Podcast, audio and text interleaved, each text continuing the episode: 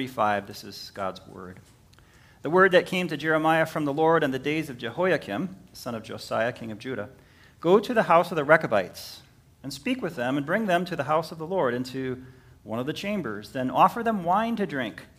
So I took Jaazaniah, the son of Jeremiah, son of Habazziniah, and his brothers and all his sons and the whole house of the Rechabites. I brought them to the house of the Lord, into the chamber of the sons of Hanan, the son of Igdaliah, the man of God which was near the chamber of the officials, above the chamber of Maaseiah, the son of Shallum, keeper of the threshold. Then I set before the Rechabites pitchers full of wine and cups, and I said to them, Drink wine. But they answered, We will drink no wine. For Jonadab, the son of Rechab, our father, commanded us, You shall not drink wine, neither you nor your sons, forever. You shall not build a house you shall not sow seed. You shall not plant or have a vineyard. You shall live in tents all your days, that you may live many days in the land where you sojourn. We have obeyed the voice of Jonadab, the son of Rechab, our father, in all that he commanded us to drink no wine all our days, ourselves, our wives, our sons, or our daughters, and not to build houses to dwell in. We have no vineyard or field or seed. But we have lived in tents and have obeyed and done all that Jonadab our father commanded us. But when Nebuchadnezzar, king of Babylon, came up against the land, we said, Come and let us go to Jerusalem for fear of the army of the Chaldeans and the army of the Syrians. So we are living in Jerusalem. Then the word of the Lord came to Jeremiah Thus says the Lord of hosts, the God of Israel Go and say to the people of Judah, and the inhabitants of Jerusalem, Will you not receive instruction and listen to my words, declares the Lord? The command that Jonadab the son of Rechab gave to his sons to drink no wine has been kept, and they drink none to this day, for they have obeyed their father's command. I have spoken to you persistently, but you have not listened to me. I have sent to you all my servants, the prophets, sending them persistently saying, Turn now, every one of you, from his evil way, and amend your deeds, and do not go after other gods to serve them, and then you shall dwell in the land that I gave to you and your fathers. But you did not incline your ear or listen to me. The sons of Jonadab, the son of Rechab, have kept the command that their father gave them, but this people has not obeyed me. Therefore, Thus says the Lord, the God of hosts, the God of Israel Behold, I am bringing upon Judah and all the inhabitants of Jerusalem all the disaster that I have pronounced against them, because I have spoken to them and they have not listened. I have called to them and they have not answered.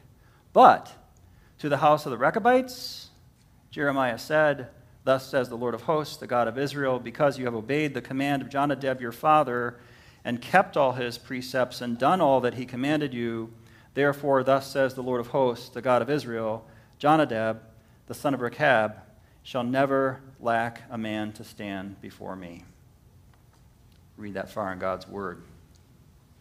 If you went tent camping, no RVs, no fancy stuff, tent camping, how long would you stay out? The longest that you would ever stay out there? A week? A month? Today we study a family who has been tent camping for 250 years. Tent camping.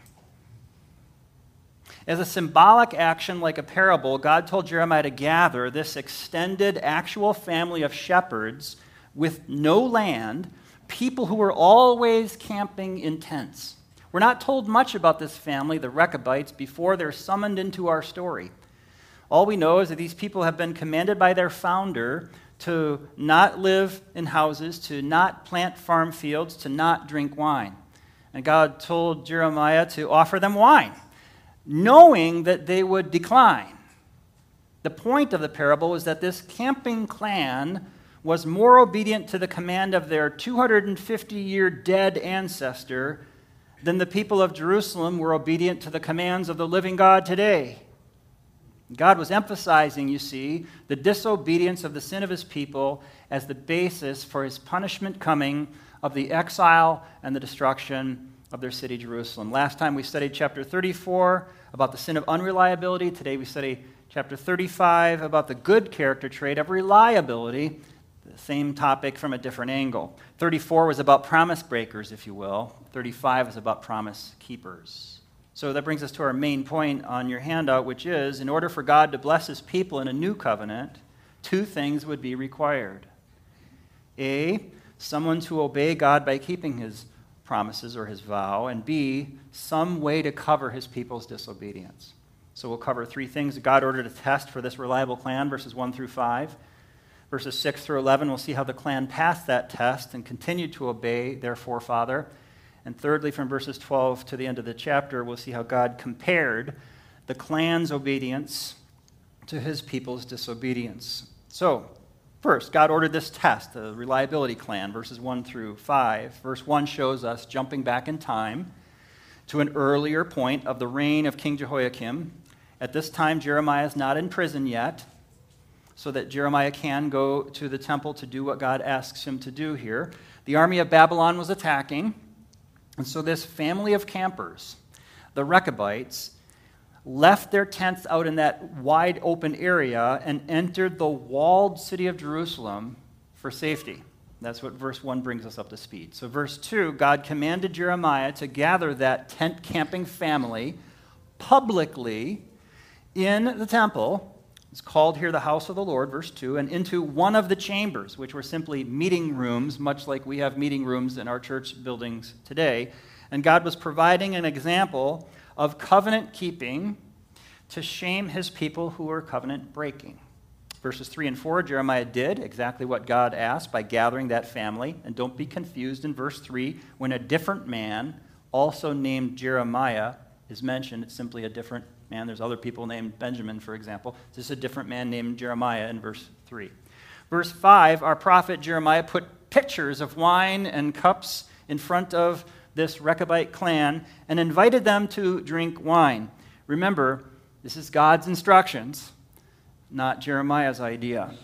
So that was point one. God ordered a reliability test for the clan. Point two, the clan passed the test and continued to obey their father. Verse 6 the clan of the Rechabites refused to drink the wine because of the command of their ancestor, who ordered the family never to drink wine. Verse 7 the other commands had been given to this eccentric family, such as not building houses, instead living in tents, not sowing seed, which means not having farms or gardens of their own as a source of food. Instead, the family was called to perpetually wander and depend on the food that they would find on their journey. That way, verses 6 and 7 read, it sounds like someone reciting a catechism. It sounds like a motto that they had memorized and said to each other many times over these last two centuries brief commands that they were under and still keeping for centuries. Wandering people, we might call them Bedouins today, with their flocks for food. It reminds us a bit of a season in the life of God's people, in the wandering in the wilderness. But it's clear that the commands were given by the family founder in order to warn against blending into the values of the society kind of like ancient Abraham was commanded to do. It reminds us today of, for example, the Amish people who do not mix with society by abstaining from using modern appliances and conveniences. For the Rechabites, their identity as a group surrounded not tents, it surrounded the core value of not accommodating to the culture around them into settled homes and towns. They had a, we could put it this way, hang with me, an alternative lifestyle, but not a wicked one. An alternative lifestyle that was simple and good. We're meant to regard this in the most positive of light. However, please don't get stuck here. Please don't get distracted by the issue of wine or houses. This passage, on the whole, the whole chapter, does not debate whether it's right or wrong to drink wine, whether it's right or wrong to own a house or live in a house, whether it's right or wrong to plant crops. What counts in this chapter, what is significant, the only thing that's significant in this chapter is that this special family obeyed a command with zeal and consistency over a period of time of 200 years plus. I tried to help you to keep focused by the title of the sermon being The Trait of Reliability. That is the focus. Listen to how the Rechabites describe themselves, for example, in verse 8. We have obeyed the voice of Jonadab, the son of Rechab, our father, in all that he commanded us, to drink no wine all our days, ourselves, our wives, our sons, our daughters, and so on. The family themselves report to Jeremiah, and therefore to us, that every person in the family obeyed. Verse 9, they obeyed not by not building houses, instead living in tents and keep on moving wherever God led them. They didn't plant fields or vineyards. Verse 10, their family had lived in tents since their founding. Their only exception was recently. Here in verse 11, we read that when the evil king Nebuchadnezzar from Babylon came over to attack Jerusalem, they were in the way and they were camping out there, and so they decided to run into Jerusalem for safety until the danger passed. As soon as the danger passed, they're right back into their tents. So that's where we stand. The Rechabite family were quintessentially a community of listeners, covenant keepers the main command of God to his people, if you remember from Deuteronomy 6, verse 4, even today the Jewish people call it the Shema. It's a Hebrew word which means hear, and that's the first word as we read it in English. Deuteronomy 6, 4 says, Hear, O Israel, the Lord our God, the Lord is one. You shall love the Lord your God with all your heart, with all your soul, and with all your might. Doesn't that sound familiar? Deuteronomy 6, 4, and 5? That phrase takes on the name Shema from the first word in the sentence in the original language, Hebrew, Shema, to hear. In verse 8 of our passage now, Jeremiah 35, verse 8, the Rechabites said about themselves, We have Shema. We have heard in a covenantal, deep, committed sort of way. We have listened, we have heeded, we have obeyed. We have put ourselves under the command of our forefather again in verse 10, we have lived in tents and we have Shema. We have listened, we have obeyed all that was commanded us. Did the Rechabites hear or listen or obey? Yes. Now do you start to see God's point? Did God's people hear or listen or obey? Uh, that brings us to our third point. God compared. God, this is not Jeremiah, this is God comparing the clan's obedience with his people's disobedience. While the Rechabites were a quintessentially community, a community of listeners, the Israelites had become quintessentially a community of those who would not listen, would not heed, would not obey. Verse 12, the word of the Lord, again, not generated by Jeremiah, this is the word of the Lord. Verse 13, the audience for God's lesson now is God's own people. The Rechabites have been presented but the message is for God's people. That was just an illustration. Leave the Rechabites behind. We're talking to God's people. God asks his people in an accusatory manner in verse 13 Will you not receive instruction and listen to my words? This was an expression of God's anger, God's indignation. Could you not accept the nurturing that would meld you into the true identity of this community of covenant keepers? verses 14 and 15 are very interesting. If you allow me for a moment to geek out on the Hebrew word here, uh, you can see it in English, verse 14 and verse 15. The whole ministry of all of God's prophets through the years are sandwiched between two occurrences of our word Shema.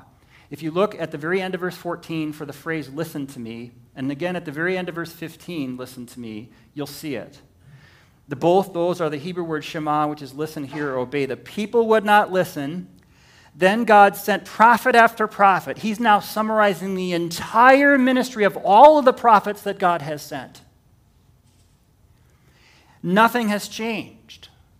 The condition of God's people at the end of the entire corpus of the ministry of all of the prophets was the same condition, summarized by saying, still not listening. From Shema to Shema, not listening.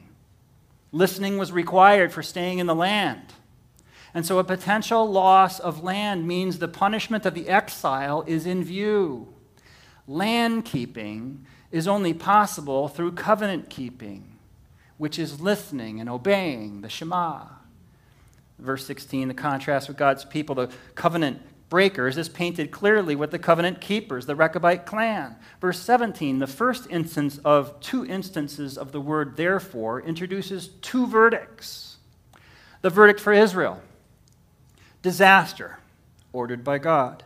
But because in verse 18 the Rechabites were obedient to the commands that they received, Then in verse 19, the second instance of the word therefore introduces the other verdict, this one to the Rechabite clan. They get a different result. God said to the clan of the Rechabites in verse 19, You shall never lack a man to stand before me. I wish I could express how shocking this would be for the original hearers to, to, to read that. The royal language of God's huge promise to the clan of David to never lack a man on the throne, or to the priest descending from Levi to never lack a man to serve in God's presence, is now language borrowed almost promiscuously to give to the Rechabite clan for God to say to them, You never lack a man to stand before me. It's a subtle announcement about the end of the dynasty of David and the death of the king and the loss of land and the exile. It's so shocking, I have to try to illustrate, and excuse me if this doesn't do the job. Let's say this week the mayor of Milwaukee decides to honor Giannis, their NBA home uh, star, by giving him the keys of the city. And they're in the middle of the ceremony, the press is all there, and he's ready with the symbolic keys of the city, and says, You know what? I'm tired of you, Giannis. And he says, Come on up here, Jack. And Jack is a guy who's never missed a day of work for 35 years, being a city bus driver in Milwaukee. He says, Jack, I'm giving you the keys of the city. This, this would be international news that that press conference happened. This is unbelievable that God is saying to the Rechabites, You will never lack a man to stand before me. What about David? What about Levi? What about God's promises to all of his people? The question that's supposed to occur to us after studying our chapter together is why would God be giving such a strong reward and promise to a clan such as the obscure and eccentric Rechabites? The answer is because God is serious about the trait of reliability. God is serious about obedience. The people of God had the sin of unreliability, as we covered in chapter 34. But now, in chapter 35, the people of the Rechabite clan had the character trait of reliability. So these final words that the Rechabites heard, stand before me, is a phrase that's found over a hundred times in the Old Testament. It refers to standing before your supervisor with an attitude of service to him. Uh, the fact that God used this phrase to refer to this wandering shepherd camping clan did not imply that they would assume a priestly role. Rather, it was a promise that this family would not be destroyed. Fast forward 150 years. We read after the exile, when they're rebuilding the city of Jerusalem, rebuilding the temple. In Nehemiah chapter 3, verse 14, a descendant from this family, the Rechabites, was faithfully serving the Lord as kind of a contractor, working on rebuilding the doors and setting their bolts. And so God's promise is already fulfilled once in ancient history. But you know as well as I do, this is all pointing farther than that. That promise to the Rechabites is fulfilled again in the coming of Christ. Who stands before the Lord God? Who stands before him? Who has that promise fulfilled? It's God's Son, the Lord Jesus Christ, the only truly faithful one. Jesus is the reliable one. Rechabites was just an illustration. They're a true historical tribe, but it was really just an illustration of one trait.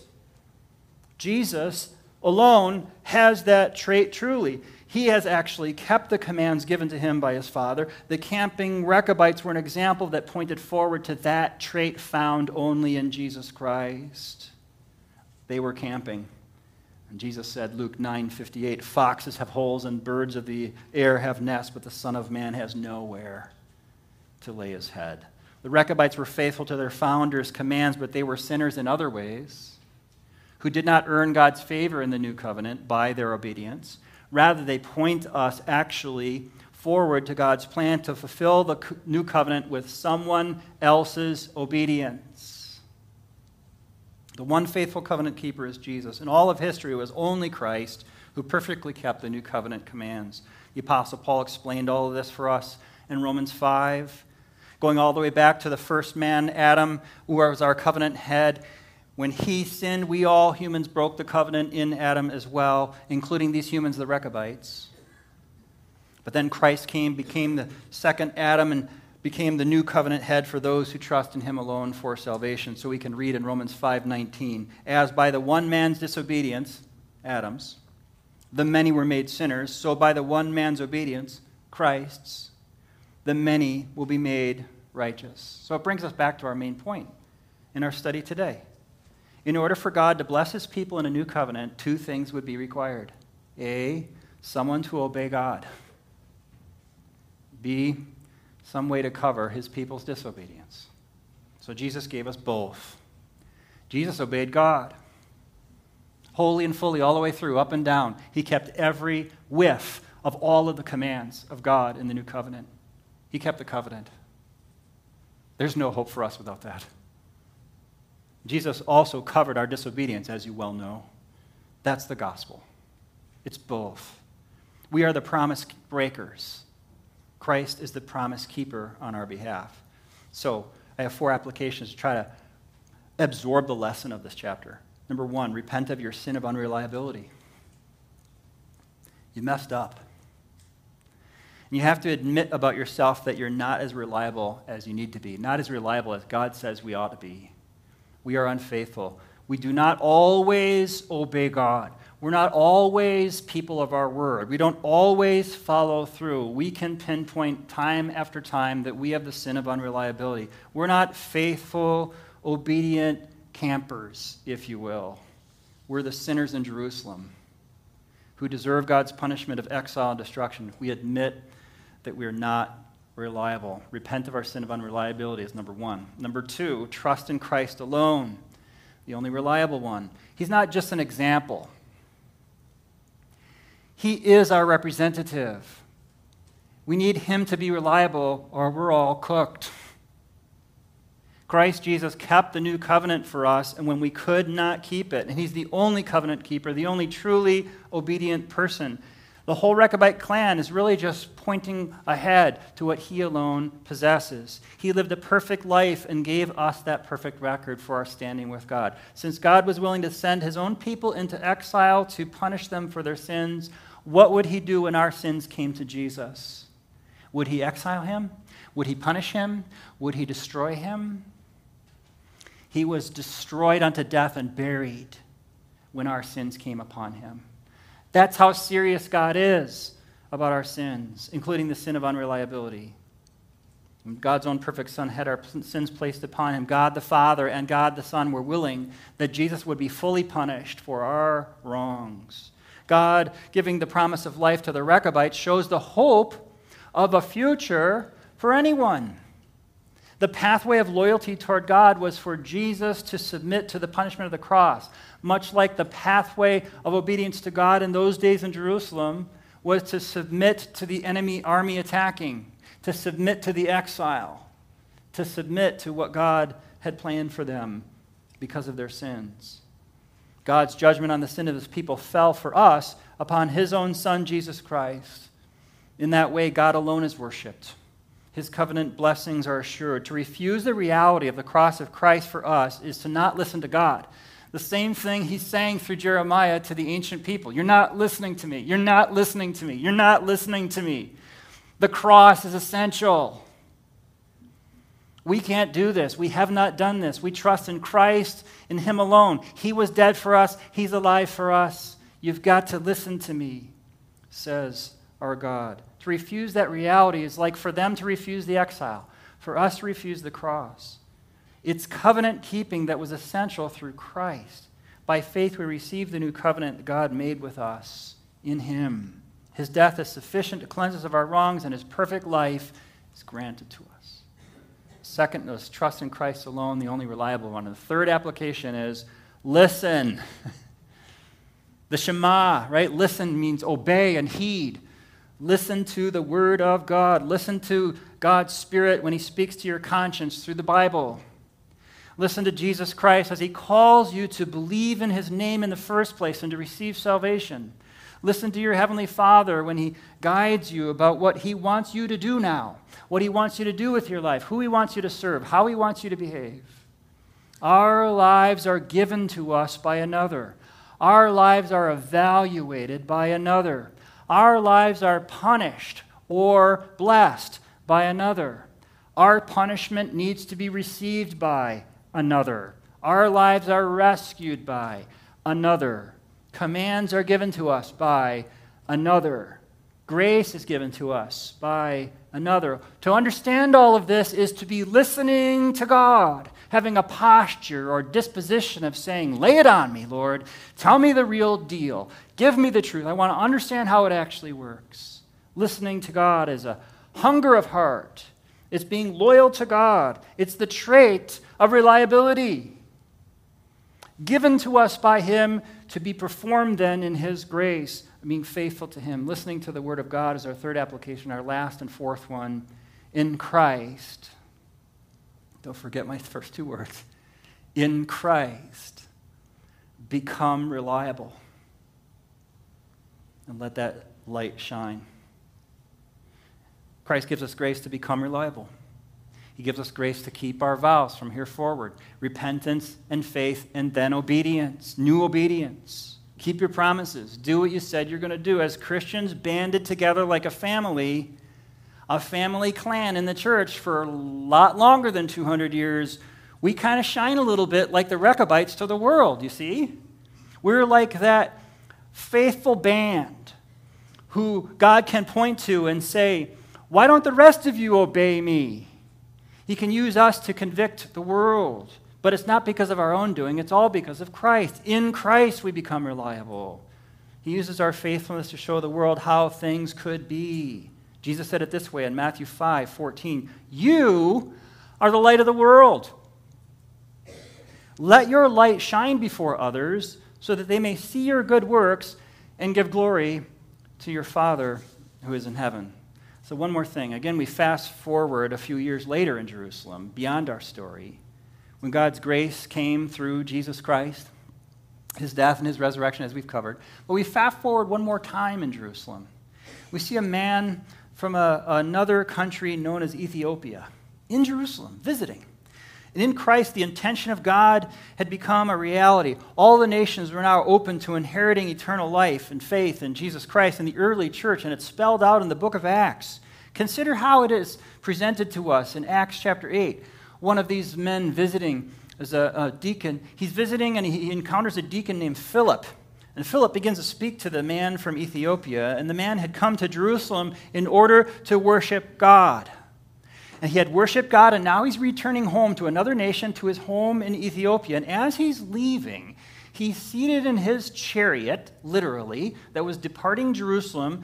And he, the man from Ethiopia is reading the writing of one of God's prophets. He's trying to listen to God.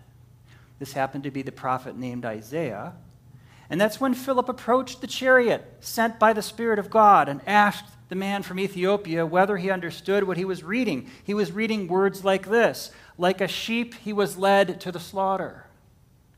And Philip began with that verse, and he began to tell from a lot of verses the good news about Jesus to a man from Ethiopia. The man was converted, the man was baptized, and Philip up and disappeared. It's a fascinating story. I recommend it to you, Acts chapter 8. Philip disappeared in order for God to send him from town to town to town to town to give out that same gospel. Anyone from any town, anyone from any nation could turn to this God to receive the gift of life. That is our fourth application. In Christ, we become reliable and we faithfully give to missionaries. We send missionaries. We send our sons and daughters as missionaries in order to share this light with all the nations and this is stated in so many words in Acts 11:18 to the Gentiles also.